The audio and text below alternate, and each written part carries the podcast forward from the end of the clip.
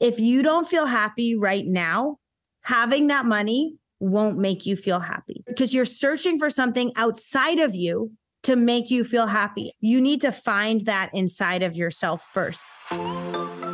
Welcome to On Your Terms with Erin King, a show about living a life you truly love. Here's Erin. Well, friends, we are living in an era of blurred boundaries, and blurred boundaries can exacerbate burnout. If you have been sprinting and trying to keep up with hustle culture, or if you're just finding yourself seeking out some major self care or soul care, this episode is for you. My dear friend Jen Gitomer is one of the leading experts when it comes to how you can better cultivate an abundance mindset. She teaches soulful, mindful selling. She is an absolute gem when it comes to her manifestation courses, retreats. Her podcast, Breakthrough Babe, is one of my all time favorite. She is a true community builder and is so plugged in to not just the breathwork, grounding, woo woo, but serious sales strategies and just ways that you can really begin to expand not only your business, but also those personal and emotional breakthroughs. So, this episode is for you if you have been looking for any of that. Friends, without further ado, please welcome my dear friend, Jen Gitomer. Hey friends, Erin King here, and welcome to today's episode of On Your Terms. Today I have one of my dearest friends that I have known for so many years now, which is crazy. After I cold emailed her off the internet and begged her to have bagels and coffee with me in Charlotte, North Carolina before I even wrote my first book. That's how far back this chick and I go. I adore her energy. She comes and visits me in California, although it has been way too long since she has done this. She is a best-selling author. She is a phenomenally prolific podcaster of two podcasts both the podcast Sell or Die with her fabulous husband, Jeffrey Gitomer. And she also has a podcast called The Breakthrough Babe, which has an incredible community of female entrepreneurs that use her sales strategies to go from where they are to six and seven figure business owners. She's all about soulful selling, intentional living, and she is fresh from a life changing retreat in Sedona, Arizona, one of my favorite places Friends, please welcome Jen Gitomer to the show. Hey, hey, I'm so glad to be here, Erin. Jen, it is so good to see you. And I'm so jealous that you were just in Sedona. I was telling you, I had my bachelorette party there with my 10 best girlfriends, and there is just a special vibe there. Tell me more about what went down out there in the desert. Well, what happens in the desert stays in the desert. but um, no, it's the most magical powerful place. And they say that either Sedona welcomes you and you become even more powerful, or it chews you up and spits you out because the mm. energy there is like no other. Like when I land there, I'm like, am I in America still? Like, where am mm. I? Like, I can feel it take over my whole body in a crazy good way. And I know that sounds insane to people who don't know much about the energy stuff or maybe have never been to Sedona, but trust me, the vibes are real. The vibes are so real. It's funny that you mentioned the duality of the vibrations there. As I mentioned, 10 of my girlfriends, we all went out there and most everyone had a really beautiful experience. We did the yoga and the spa and drank wine and, and connected with the history.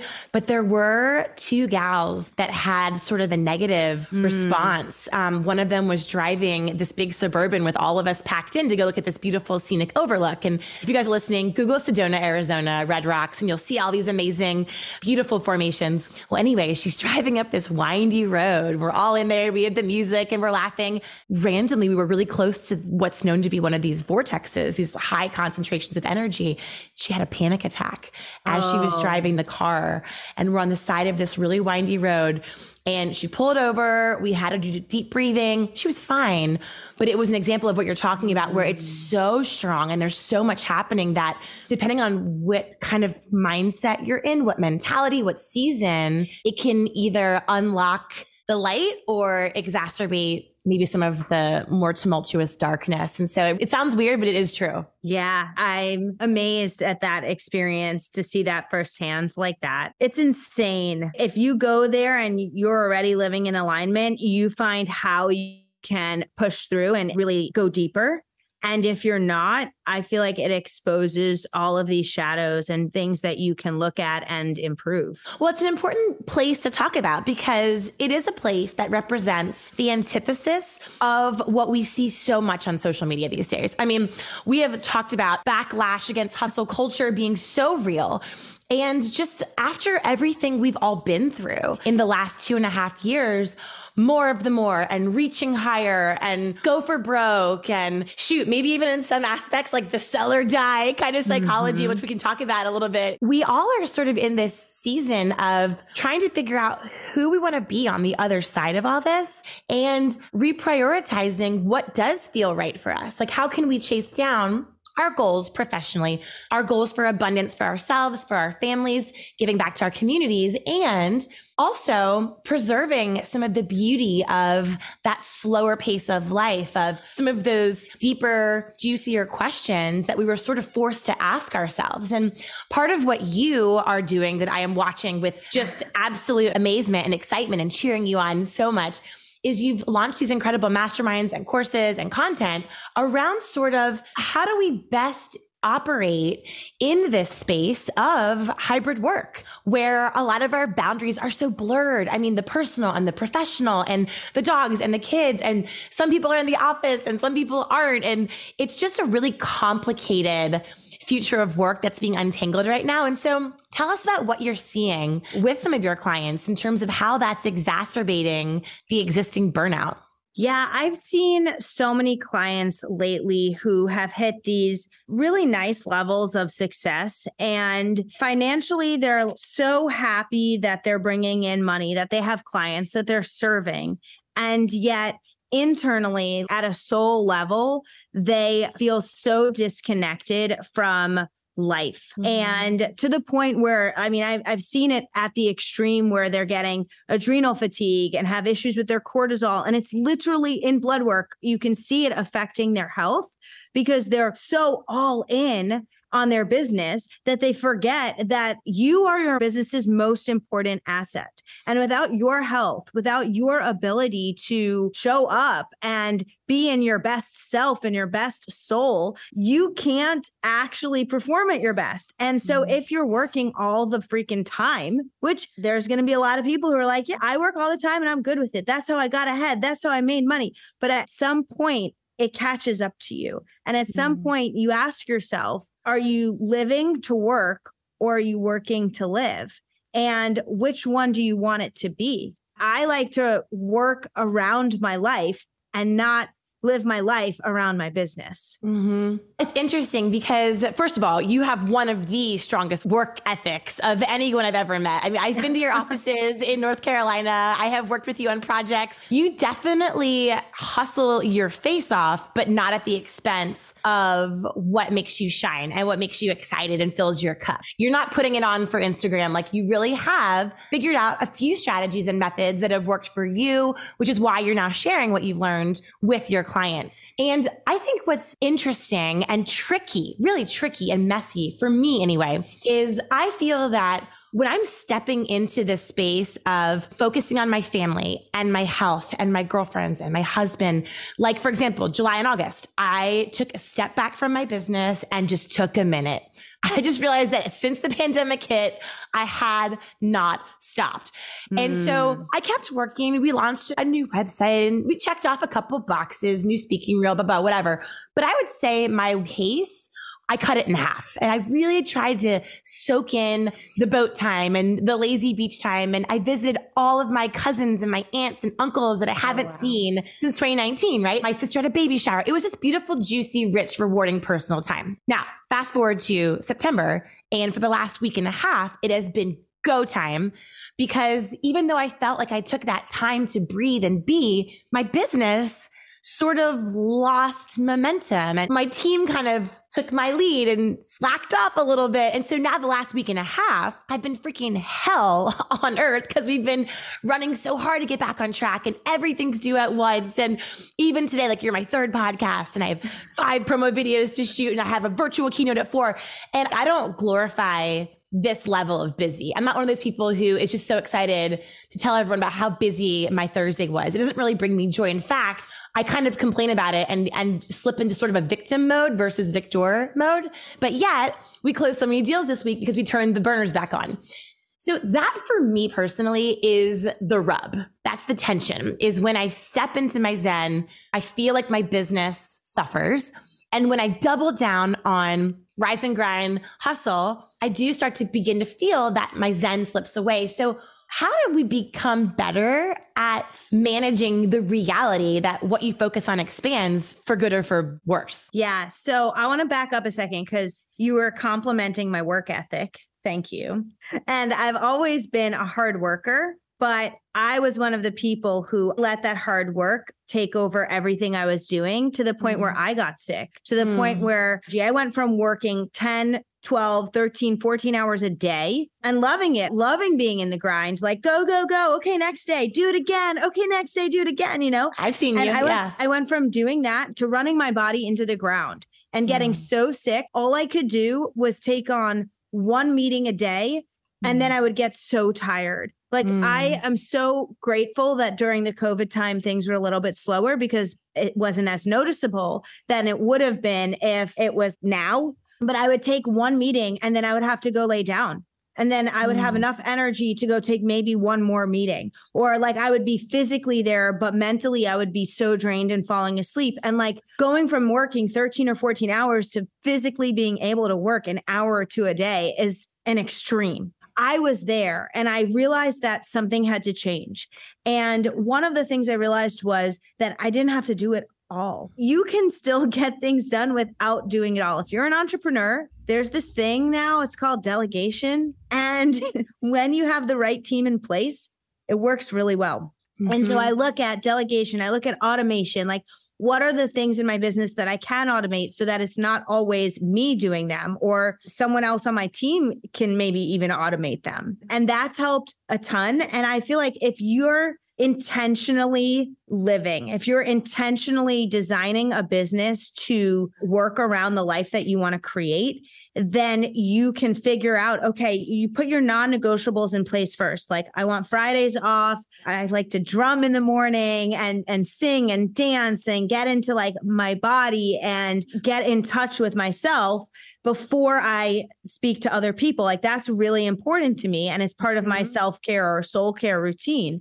And so, if you put these non negotiables in place, like, I'm not taking meetings until whatever time, because that's how you know you're going to be best well, then you get to create this business around you. And like we all became entrepreneurs to create freedom. We mm-hmm. didn't do this to be our own worst boss. And I see so many people quit their nine to five, go into entrepreneurship, start this company, and then all of a sudden they're their worst boss. They're not taking off for their kids' volleyball game, not going to the soccer game, not picking their kids up from school, not spending quality time with their family, not going on vacations. Like, why? Yeah. You could go work in corporate America for that. Totally. I heard a phrase recently, exactly what you're talking about, where they said entrepreneurs are the only ones willing to work harder than anyone else just so we don't have to have a job. That's really good. That is so true. And true. part of what I did at the retreat in Sedona is it was all women, and I got the ladies outside and reconnected in nature. And we did cold plunges in the creek we climbed mountains we and you know like every step of the way there's a lesson like yeah you're taking a step away from your business and that's really scary and one of the things that the lady said to me was like I didn't know how I was going to be able to leave my business for three and a half days. Mm-hmm. And two of the days were over the weekend. Mm-hmm. Like, we can't create a business that's going to fall apart mm-hmm. if you mm-hmm. walk away for a hot minute. Because what happens if you get sick? What happens if mm-hmm. you get the flu for a week? What happens if like you just need to go take care of family or something? Like we have to be creating business intentionally so that we can step away. Uh, to me, that's mm-hmm. the whole point. Yeah, it's so well said. I was, I was having lunch with a girlfriend here in Orange County who runs a PR agency. And she's fourth generation Orange County, third generation entrepreneur. Both her parents started their own companies. So she has it in her blood. And I'm so jealous because I grew up in a family that worshiped at the altar of corporate. Like my dad worked for the same company for 40 years. You know, my brother works for Google. My sister works for the Knot. Like my whole family is very corporate. I'm the wild black sheep that no one knows where I came from. Me neither. But I'm always jealous because she grew up in such an entrepreneurial house and she has this beautiful agency, 30 employees, this great office. And I was having lunch with her and she said, Oh, yeah, I'm just so excited. You know, my husband and I are going to Italy for the month of September to celebrate our anniversary. And the jealousy, I'm not a jealous person. I have a lot of faults, a lot of faults. Jealousy is not my jam. I'm a team abundance. I'm girl power. I'm a girl's girl. I'm always like, there's plenty of money and hotness and fun for all of us. But in that moment, I had a rare moment of like, I am so jealous that you're going to Italy right now. And I did a whole video about it on Instagram that kind of caught fire a little bit. It was funny because I asked her, I was like, you know, how are you able to just leave your business for a month and go. Like I could never do that. I don't have my company set up to do that yet. And she said, Erin, it's very simple. She said, I have been methodically prioritizing this trip for 12 months. And every single month, I have had a list of items that I've been preparing methodically to get ready so that when the time came, I can leave this business for 30 days. I'm not going to check an email. I am not going to do anything. She goes, but I put in the work ahead of time to be able to truly enjoy it. Because, because otherwise, my dad taught me this entrepreneurs are the only ones that go on vacation and never unplug. And so they don't mm. ever get the refill they need to your point. And I love the term soul care. It's yeah. a great flip. She said, I learned it from my dad. He showed me that if you are never fully unplugging, you are always plugged in. Even if you're halfway plugged in, you're still plugged in and you're not getting what you need to be restoring everything that makes you great at serving your customers, your clients, your community, and ultimately your family. And yeah. so I just thought it was so powerful. And looking at her on Instagram now, all her thinks she's in Lake Como, but instead of feeling jealous, now that I know sort of this backstory, I'm hearting the heck out of all of it because she planned for it, she prioritized it, and she made it happen. And I certainly am guilty of worshiping at the altar of, well, I just can't you know and, and isn't it interesting right. like how many times we are telling ourselves this false narrative of i just can't i don't have time for that you know mm-hmm. but it's not mm-hmm. true yeah it's it's so funny you talked about unplugging one of the girls on the retreat showed up and she's like you guys does anyone have this specific macbook charger i'm like no she's like oh man i forgot my computer charger at home i'm like guess it's the universe telling you to unplug. That's so good. It's true though. Yeah, it's interesting. Mm-hmm. So, we talked a little bit before we hit record today, kind of about some of the techniques that you've been sharing. So, obviously, what I want you to do is transport all of us in this podcast, whether someone's driving to work or getting their steps in or unwinding for the day, take us back to Sedona with you on the retreat. Did you have certain moments that you felt really lit up about in terms of grounding exercises or breath work? Like what were some of the breakthroughs maybe we can learn from from that experience? Yeah. So, one of the things that I did was I shared my normal morning routine. And it's not the same morning routine you read about everywhere where it's like, I'm going to wake up and meditate and do this and work out. Write down gratitude. And no, like it's pretty different, actually. I look at it as how am I activating my mind, body, and soul? So I do things like I drink cacao every morning, ceremonial grade cacao and I get it shipped in from Guatemala. It's basically hot chocolate. It's straight cacao bean and it's amazing. What cacao does, like we all know chocolate's a superfood. By the time it gets here, it's so processed that they process all the good stuff out of it. So when you get ceremonial grade cacao, you're actually getting, there's only one kind I drink. I can share it with you if you want. What you're actually drinking is the real superfood, the theobromine that activates your heart and opens your heart. And so I drink that every morning and I set an intention for my day. And you can do this with anything you want. I mean, you could do it with coffee, you can do it with tea, but it's really about like, what is my intention today? And sometimes my intention is to just be present. Sometimes my intention is to be more loving, whatever it is that I'm going through in whatever stage of life. And so we all did this cacao ceremony and we were like blessing the cacao and blessing the intentions.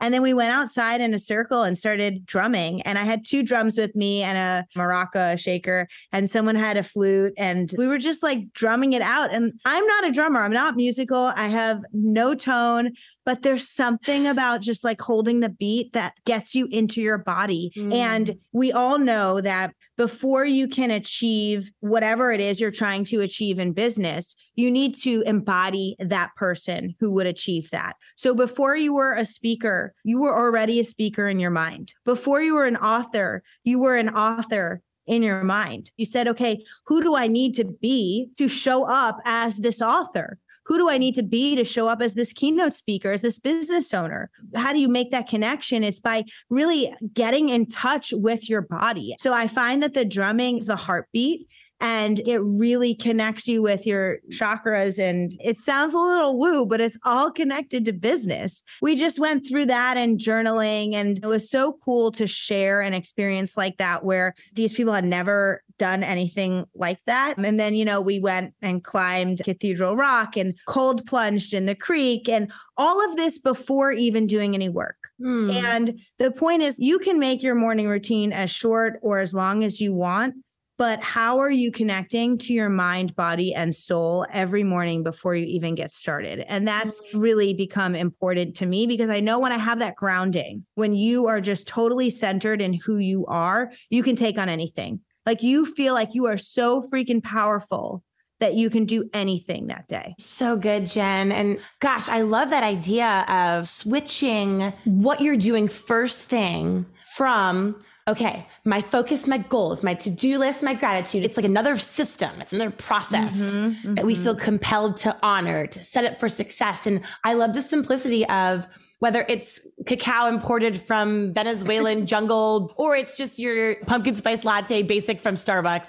whatever mm-hmm. is that already ritualistic moment of the morning, taking it one step higher with a very simple, what is your intentionality for the day? It's a small shift, but I think it really does reframe how you're laying the foundation for the day. I love that so much. Yeah. And I don't make to do lists anymore because to do lists feel so like, ugh, I have to do this, right? Mm-hmm. I make get to do lists. Like I get to do it. I don't mm-hmm. have to walk the dogs. I get to walk the dogs. This happened because I actually caught myself saying out loud, Ugh, I have to walk the dogs. And I was like annoyed that I had to walk them again. And then I was like, wait a minute, that is terrible. I love these dogs. They're my children. I get to walk them. Yeah. And so the next time you catch yourself saying, like, I have to do this or I have to do that, like, what's going to happen if you don't do it? What's really going to happen? Like, odds are you probably don't have to do it, but you get to do it. Even when I have to call AT&T or whatever, no, I get to call them because I have a freaking phone plan that I can yeah. afford because I pay for it, you know, because I make money and serve people. Like it's a nice perspective shift. Mm. It feels really good and really light. I love that you said you hate to do lists because that has definitely been something that I learned actually last year. I was making my New Year's resolutions and I looked back and I think out of desperation that was 2020, where we lost all of our, you know, revenue and all of our speaking engagements and all of our events. And so we were in panic mode. We had, you know, a million dollars of revenue that just kind of vanished overnight. And we hadn't set up the business to not be trading time for money yet. And like you said earlier, what if you get sick? What if there's a pandemic? Like these things happen. Right. We weren't set up. And so we just launched into an operation mode that was on another level because we had to. But also, I think it was a form of escape to not deal with a lot of the other fears around the uncertainty and everything that was going on. 2020 finishes and it's 2021 it's new year's day. And every new year's day i go to the beach and i do my gratitude prayers and my woo woo and my yoga and all this stuff.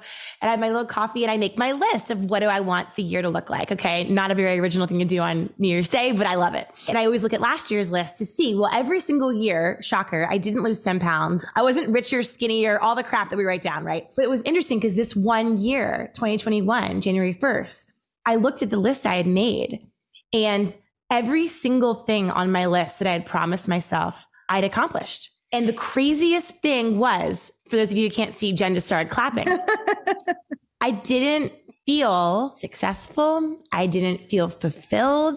Mm. I actually somehow continued to grow the business. I made more money somehow in 2020 than in 2019, which is insane. But I was so burnt out and exhausted and miserable and lost and the opposite of grounded. And it was so upsetting. It was the worst New Year's Day ever because I realized that I had achieved everything and I was technically successful and made the money and did the stuff, but I did not feel joy or success at all. And so I lost on two fronts.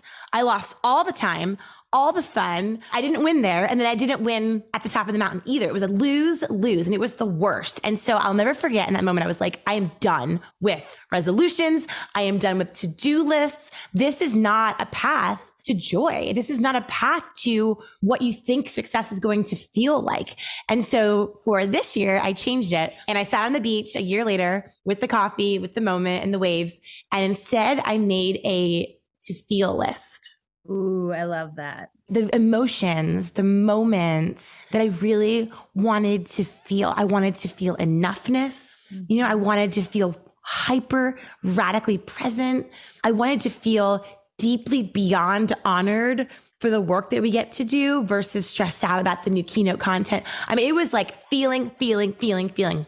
I have to tell you, I don't want to jinx myself, but like knock on huge freaking wood. This year does feel better. And to your point earlier, you were saying like at some point you saw yourself as an author, you saw yourself as whatever label or identity that you're chasing down. And it also works with, I see myself as someone who is peaceful, who is focused. And I love this idea of sort of marrying a manifestation, but attaching this future vibrant version in detail of the manifestation to make sure that when you get there, it's what you hoped it would be. Oh, 100%. That is so beautiful. So many entrepreneurs think that when they have the money, they'll all of the sudden, like, well, when I have the money, I'll feel safe. I'll feel secure. I'll feel happy. If you don't feel happy right now, having that money won't make you feel happy because you're searching for something outside of you to make you feel happy. You need to find that inside of yourself first. And obviously, that's a lot harder than it sounds because if it was easy, everyone would already do it. And yeah, I'm not saying we don't need money. Like, please, let's go make millions and millions and millions of dollars. I'm all about that. But that money doesn't solve these issues because I meet mm-hmm. so many entrepreneurs who get to the million dollar mark, $2 million mark, and then they're like, I still feel the same. Why do I feel that void? And so, what I like to do is back it up and look at your values. And values are like family, safety. What are your values? And then, as an entrepreneur, since you're creating a business by design, you also get to create your life by design. And you need to look at if one of your values, for example, is nutrition and healthy eating, but you're going to Chick fil A and Chipotle a couple times a week, are you in alignment with your values? What I've seen with a lot of entrepreneurs is that they have these values. They know what they are. You can pretty much recite them very easily, right? Like I mm-hmm. want to be fit and healthy and getting sunshine and taking care of myself. Another one is nourishing my body with food, right? But then they get so caught up in their business they go into that hustle mode that they stop taking care of themselves. And this is not like a female thing or a male thing. This is an everybody thing so many entrepreneurs do this where they stop taking care of themselves and they stop paying attention to what their values are. And what you mm-hmm. just mentioned, how you want to feel, I bet you you could relate all of those feelings to your values and really identify what is important to you and are you setting up your business and your life so that you can live in alignment with those values on a daily, weekly, monthly quarterly annual basis. Mm-hmm. It's so important. And I love that you brought up money in such a transparent way. Both of us teach sales and communication and how we can attract more yes into our lives personally and professionally. We have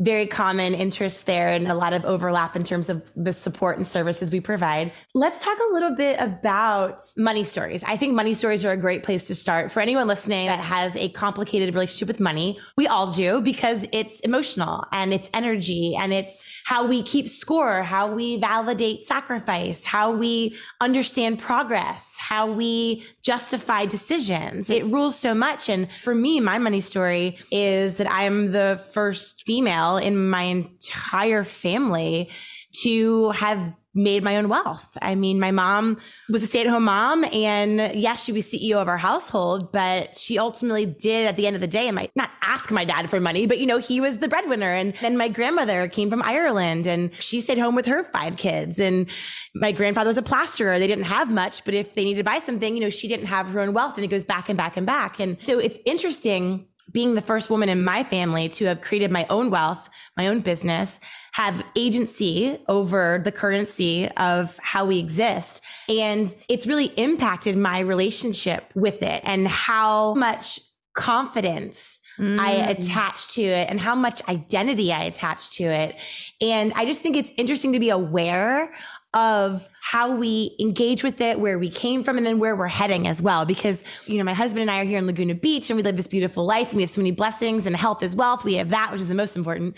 And I look at living this life as a female entrepreneur and a CEO. And, you know, we sold our company in January and I'm living a life that my mother and my grandmother, they could never have even imagined. And so I think for me, what's been interesting with money is to create these set points, success points, enough points where if I don't know what success looks like or what enough looks like, then how will it ever feel complete? How will it ever feel accomplished? How will there ever be moments of pause look back and say, wow, good job, you. Look how far you've come. Can you imagine five or 10 years ago, you, where you are? Like, I don't want to miss the moments mm-hmm. of appreciation and honoring how hard it is to create a life by design where the money that's energetically flowing feels positive and exciting and not scarce and scary. So that's sort of what I've been figuring out lately. But what's your money story and how do you think about it in your business and your life, Jen? Yeah, so money is an amplifier. A lot of people think of money as, you know, you've heard the term like, well, money changes you or rich people are assholes or whatever, right? Like if you grew up hearing that, then it will be hard, not impossible, but harder to make a lot of money because you have this idea in your head that rich people aren't good. Mm-hmm. The truth is that money doesn't make you good or bad. It's like a hammer. A hammer you can use to build a house it's a tool.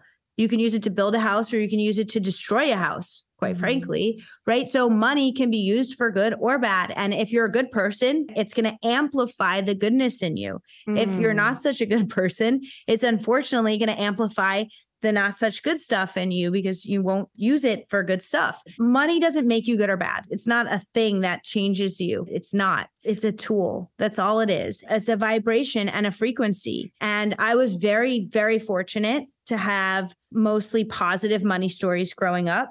I did hear a lot money doesn't grow on trees. The reason I keep referring to things you've heard is because what we don't realize is that as children, um, the things that we hear, the things that we see our parents doing around money, the things that we hear them saying are really affecting us more than we realize. They're embedded in our subconscious. Mm-hmm. So it's not like they came over to me to be like, hey, Jen, money doesn't grow on trees, right? But I would hear them say it in the background, like, sure. well, money doesn't grow on trees. And I'm like, but I thought it does, doesn't Like, mm-hmm. Mm-hmm. you know? And so I was pretty fortunate to have some really good money stories. My parents were entrepreneurs and they built this amazing business that they sold and did very well. And I was pretty fortunate, but I've experienced some money issues as I became an entrepreneur thinking like am i good enough to be making all this money? Can i raise my rates? Because what if i raise my rates and no one buys? Like that's a money story you know? So i've experienced things along the way that i've personally had an opportunity to work through and come out on the other side. And so what i've done with that is I've created a free mini course on money and the money beliefs that might be holding you back so that you can break through those income blocks and earn what you deserve. And one other note on money because it is a frequency, I try to live in the high vibe frequency of money at all times. So the other night we took our clients to dinner, it was $745. Now, a nice tip, a 25% tip would have been like 140 bucks, right? I gave 200 bucks. Now, someone might say, wow, it's like way more than 20%. I was so happy that I could be able to give more than a 20% tip. Mm-hmm. And I started thinking about just like raising my own vibration.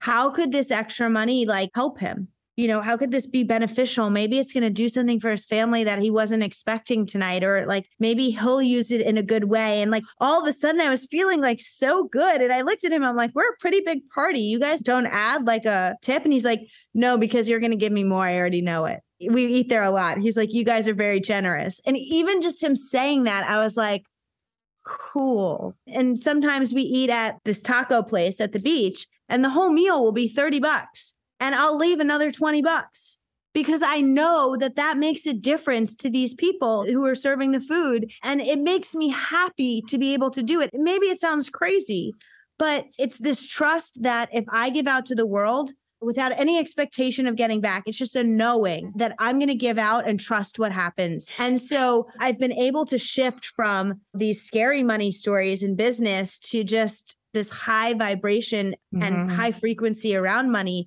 that allows me to accept it and use it for good. To me, that's what this is all about. Yeah. Well, it's so beautiful. It's funny that you share that story. I grew up in a very scarcity mindset family. Eating out was such a big deal. 15% tip was like the most, there was never enough of anything. And it's just because of the families my parents were raised in. I mean, they were all immigrants from Ireland. They had no money. So there literally was not enough. So even when they had enough and my parents are fine, they're still, like you said, we, become programmed with these phrases and these mindsets and these experiences and they anchor on us like clothing that we can't shed from childhood throughout our lives unless we decide to reprogram it and re-examine it. And so i've always leaned so hard into an abundance mindset almost to an extravagant extent because I want the opposite. I associated scarcity with sad and abundance with joy. And so I almost over index the other way, right? Just like I truly believe that abundance and generosity, that they are contagious. And even you giving that $200 tip, you believe it's going to come back because it already did. The joy you felt already I, returned back right joy. then. It's immense joy. And yeah. what you're saying is so true. Like, first of all, you broke the cycle yeah. Like just think about that, right? Yeah. Because it's not just that these money stories are programmed into our minds, which they are, they're programmed into our DNA. Mm-hmm. You had ancestors who have lived on and on with that mindset, right? And you broke the cycle for the future generation. And so it's especially important if you're a parent it is time to break those money story cycles and 100%. change them because otherwise you're unconsciously passing them on to your kids. Mm-hmm. It's so true, Jen. It's such a good call out there. And also, it's interesting because they're watching and you're modeling this behavior. You have this responsibility that if you do want them to break the cycle, even if you can't, the optics matter. The response matters. Resisting the knee jerk scarcity mindset matters. And, and what we focus on expands, as we said. So, you know, Hartman and I are just like you and Jeffrey. We have donated to so many charities in the past. And then we'd always hear about, oh, well, the CEO of this one took the salary or well this one was just trying to dodge a tax. And we got so distrustful mm. of where is this giving going that we began to do a very we actually were in charlotte north carolina wherever that diner is by the movie theater in uptown. Yeah. and there was a waitress and our breakfast was like $18 and we gave her a hundred bucks and walked out and she chased us out into the street and she was bawling crying hysterically. She has four kids single mom. She's like you have no idea. It was a hundred freaking dollars. The point is we have found that to be a really beautiful space yeah. where you know exactly where it's going. It means so much more to them than it does to you. You get an immediate, mm-hmm. I mean, generosity is selfish you get an immediate endorphin lift. We skipped home feeling like the world is so fucked up. And in that one little mini moment, it was a little bit more joyful and it was so actionable and so controllable. And when so much feels chaotic, there's little moments like that.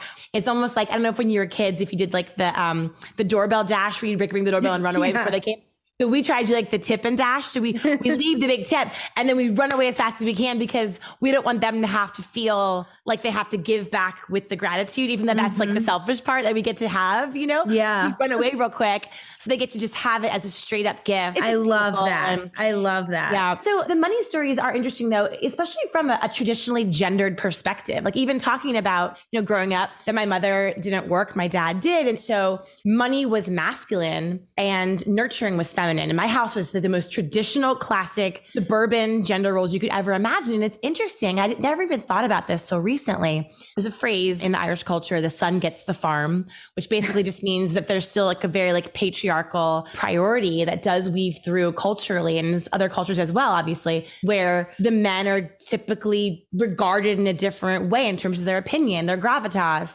how they pass on wealth, how they pass on inheritance. And and my parents, you know, God love them, they're amazing. I love my mom and dad, but they introduced my brother to their financial advisor, but never introduced me to her because they just assumed that Hartman, my husband who works in finance, kind of like had it on lock, you know? So it's just this interesting. Wow. And they probably didn't even think about it, but it's an example of how, as women and men, masculine and feminine energy, tradition, roles, expectation, teachings, without anyone even thinking about it, like you said, we're internalizing them. They're becoming part of our genetic makeup. And so I think because money is energy, and energy is traditionally, for the most part, like masculine or feminine in terms of the qualities. However, anyone identifies with those qualities is up to them. But I think it is an interesting exercise to think about whether it's money or business or relationships, or even earlier, like you were saying, soul care or decisions around your work ethic or your planning and your business. Like, asking yourself, am I pulling from energetically a masculine or a feminine space? And I know that you talk a lot about this with your programs and your coaching. So, how do you sort of approach that balance and being more intentional around which space you tap into more when? It's interesting because men worked first, right? Men started working in the workforce when women were staying home and they worked in their way, in a way that men reset their hormone cycles every day, every 24 hours, men reset. And so a weekday is set up for a man.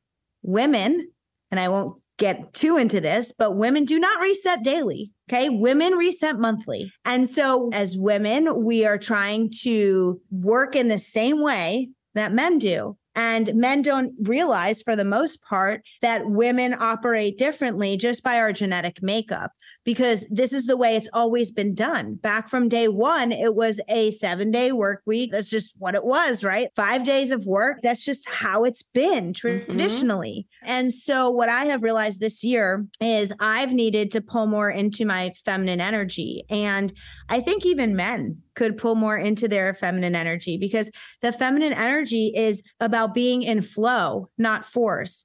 It's about asking questions in a sales in a sales situation instead of showing up and just telling. It's about being assertive, not aggressive. That feminine energy happens throughout business and it's more emotional based. It's more heart centered in a way because that's a very female energy. And they say that women are better at sales. By the way, I don't know who the they is, but the research says.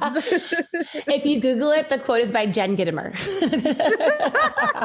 I think that it's the feminine energy that's better at sales. And you could be a man and be way better at sales but because you're tapping into your intuition. You're tapping into your ability to connect with someone at a relationship level and really understand what it is they want and what it is they need and how you can help them and then how you can marry or align the two. So that feminine energy is so important.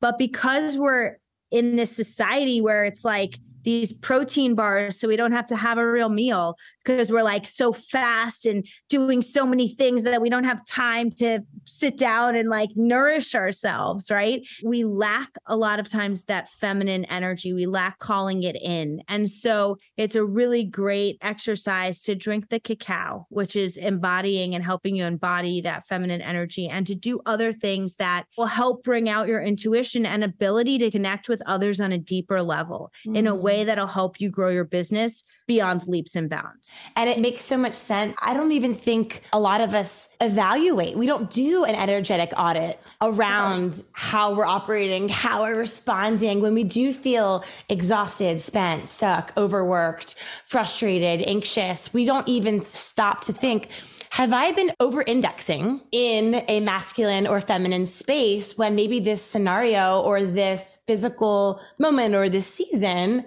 actually requires pulling from a different space. And I just think the first question of being intentional about it and asking, where am I pulling from here is probably a great first mm-hmm. step just to even yeah. think like that, right? Which some people don't even think like that. No, they um, don't. And I think a lot of women don't even realize that they're operating mostly in their masculine. And I think a lot of men don't realize that they could be even more successful if they pulled in more of that feminine energy. And I'm not mm-hmm. talking about being girly. I'm I'm talking about like pull in that intuition, pull in that ability to create real relationships, like pull in that side of you that's going to help you grow the business. Mm-hmm.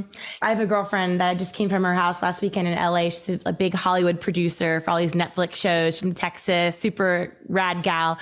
And her business partner is a uh, a male, very well known Hollywood director who has a laser focus on amplifying female stories, complicated female stories. And it's not like it's because he has daughters or, you know, he's LGBTQ or anything. He's just tapping into this beautiful, empathetic, mm-hmm. more heart centered side. And his success has been unbelievable. I mean, he has eclipsed directors that have been doing it much longer than him because he's tapping into this other area and coming from a place that is a little bit more emotional and less, like you said earlier so beautifully, more in flow and less in fight.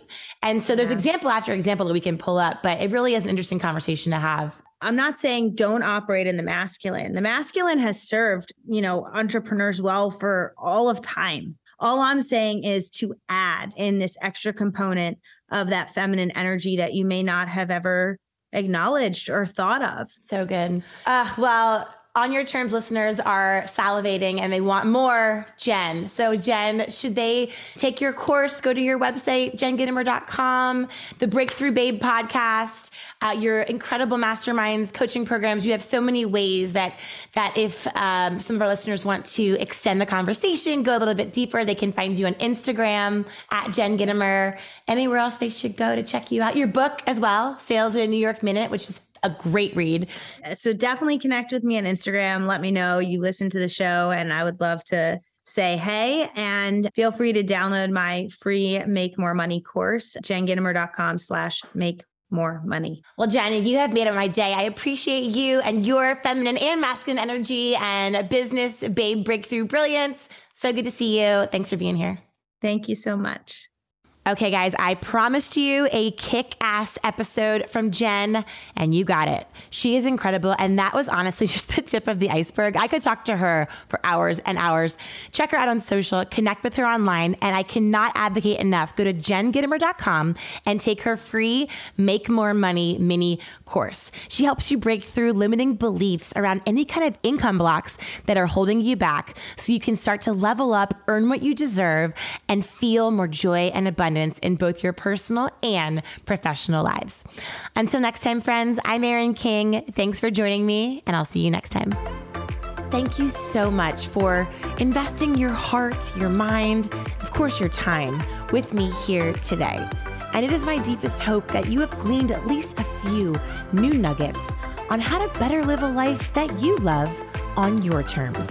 You can subscribe to see all of my weekly episodes and if you have time, you can send a screenshot of your review of the podcast to onyourterms at erinking.com and you'll be sent a free access pass to my digital persuasion masterclass, where you'll learn how to attract attention, increase your influence, and sell smarter from behind the screen. I hope that you'll join me next week for another episode of On Your Terms. And until then, let's connect on Instagram at mrs.erin.king. Till next time, friends.